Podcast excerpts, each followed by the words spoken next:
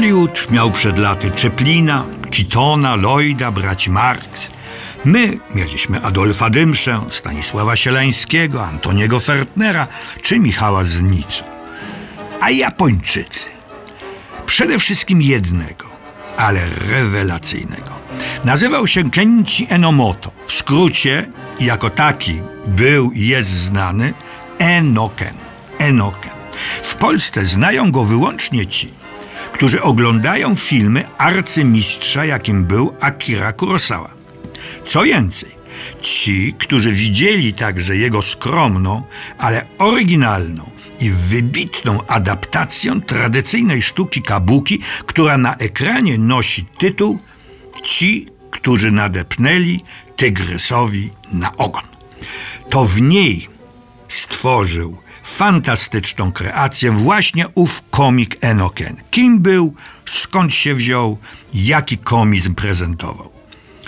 Swój komizm wywiódł on z Kyogen, krótkich, humorystycznych scenek, które wchodzą w skład spektaklu tradycyjnego, poetyckiego teatru No.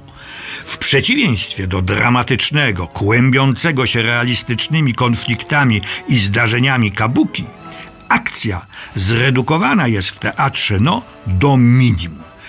Decydujące znaczenie ma sposób recytacji tekstu, opywającego niecodzienne wydarzenia i charakteryzującego niezwykłe postaci. Także przebogate kostiumy, symboliczne tańce i pełne ukrytych znaczeń gesty oraz stara, wywodząca się z archaicznych form muzyka. W ten wzniosły i tajemniczy świat wdzierają się od czasu do czasu wesołe skecze, właśnie owe kioge. Śmieszne opowiastki o zwykłych, przyziemnych zdarzeniach. Ich humor nie jest sytuacyjny czy gagowy. Śmiech, a właściwie uśmiech, wywołują ludzkie przywary i słabostki.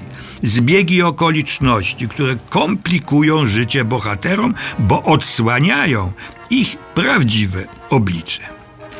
Ten typ humoru, łagodnego, pozbawionego sarkazmu czy złośliwości, przejął i rozwinął Eno Ken. Nie zrezygnował oczywiście zupełnie z gagów rodem z pierwotnych, zwariowanych, slapstickowych błazenat Maxeneta, ale pozbawił je agresywności, często ocierającej się o zwykłą trywialność. Będąc wytrawnym aktorem, potrafił Enoken też świetnie posługiwać się głosem, co szczególnie w parodiach filmów samurajskich miało wielkie znaczenie. Wszak bohaterowie tych filmów, książęta, samuraje, damy dworu, używali języka wyszukanego, posługiwali się odpowiednią intonacją dla zaznaczenia i podkreślenia swego stanowiska, swej rangi. Enoken wspaniale parodiował tę napuszoność i ceremonialność. Ale Enoken parodiował z lubością i wielkim kunsztem także filmy o opryszkach, urodziwych gejszczach, o płomiennej miłości, pojedynkach na śmierć i życie, zranionym honorze i dumie, czy obowiązkowym zwycięstwie dobra nad złem. Najciekawszy, najlepszy, najefektowniejszy film Enokena w latach 30., a to był okres jego największej sławy, nosi tytuł Enoken jako Kondo i Samo. Jest tu nauczycielem szermierki, niezrównanym, zarówno w czasie lekcji, jak i w potrzebie. Ale tylko wtedy, kiedy ma na nogach wysokie geta, drewniane sandały.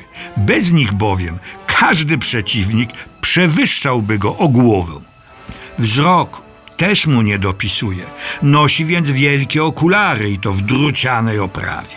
Oczywiście nie nosi ich stale, jak żeby wyglądał dzielny samuraj z okularami na nosie. Enoken bez przerwy wplątuje się w jakieś awantury, a jego zaloty to pasmo niepowodzeń. Mimo to z każdej opresji wychodzi cało. Przynajmniej takie robi wrażenie. Zna zresztą dziesiątki forteli i w sztuce władania bronią, i zjednywania sobie serc dziewczęcych. Bo że ma szalone powodzenie u płci pięknej, mówić nie muszę.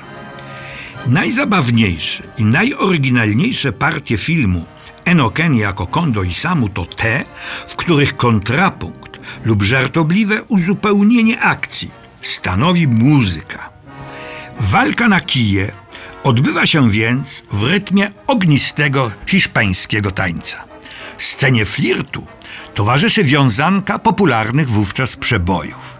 Walce na miecze charakterystyczna muzyka chambary, krwawych pojedynków indywidualnych czy grupowych.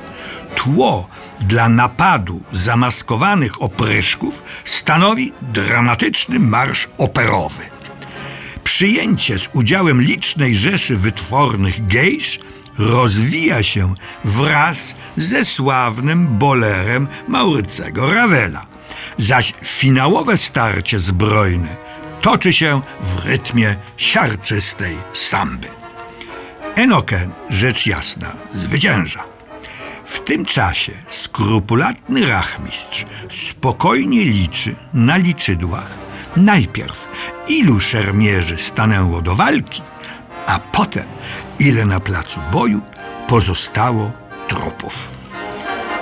Chyba do japońskiego króla komików, bo taki napis na nagrobku Kęci Enomoto widnieje. Jeszcze za tydzień wrócę.